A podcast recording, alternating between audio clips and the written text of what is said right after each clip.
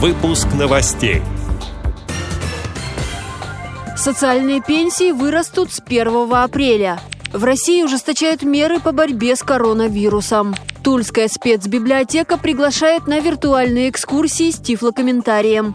На сайте Всероссийской Федерации самбо опубликован материал о показательных выступлениях в истории этого спорта. Далее об этом подробнее в студии Анастасия Худякова. Здравствуйте! Здравствуйте!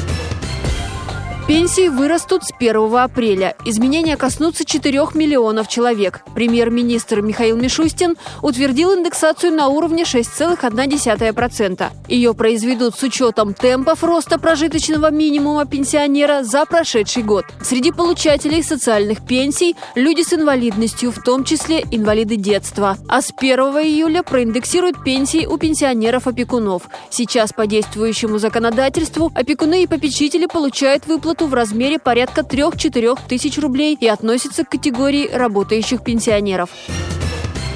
В России ужесточают меры по борьбе с коронавирусом. Нынешняя неделя объявлена нерабочей, при этом работу продолжают все структуры жизнеобеспечения. Временно закрыты торговые центры, детские комнаты, фудкорты, кинотеатры, фитнес-залы, бассейны. До 1 мая ограничен въезд в страну иностранцам и лицам без гражданства. Российские железные дороги отменяют маршруты, которые не пользуются спросом из-за пандемии. Меры соответствуют рекомендациям Всемирной организации здравоохранения. Yeah.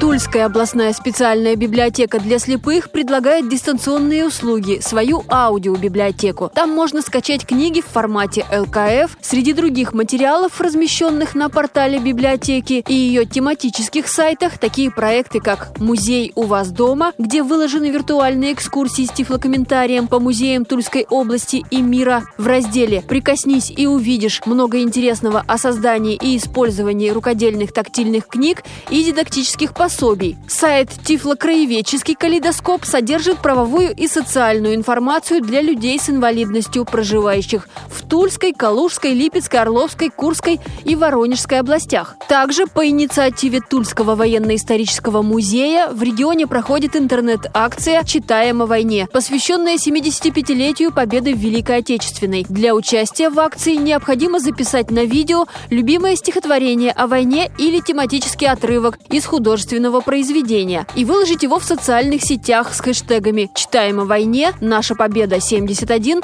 «Вирус.нет». Продолжительность видео не более чем полторы минуты.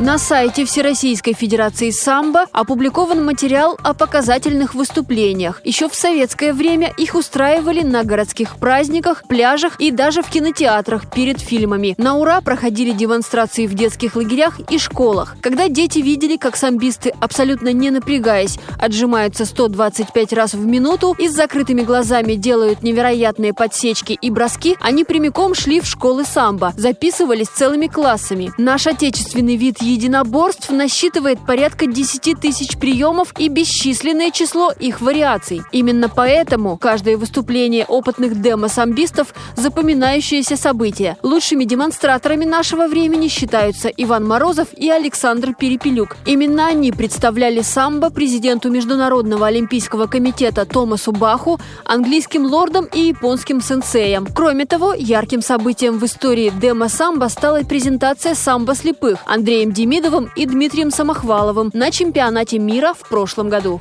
Эти и другие новости вы можете найти на сайте Радио ВОЗ. Мы будем рады рассказать о событиях в вашем регионе. Пишите нам по адресу новости собака ру. Всего доброго и до встречи!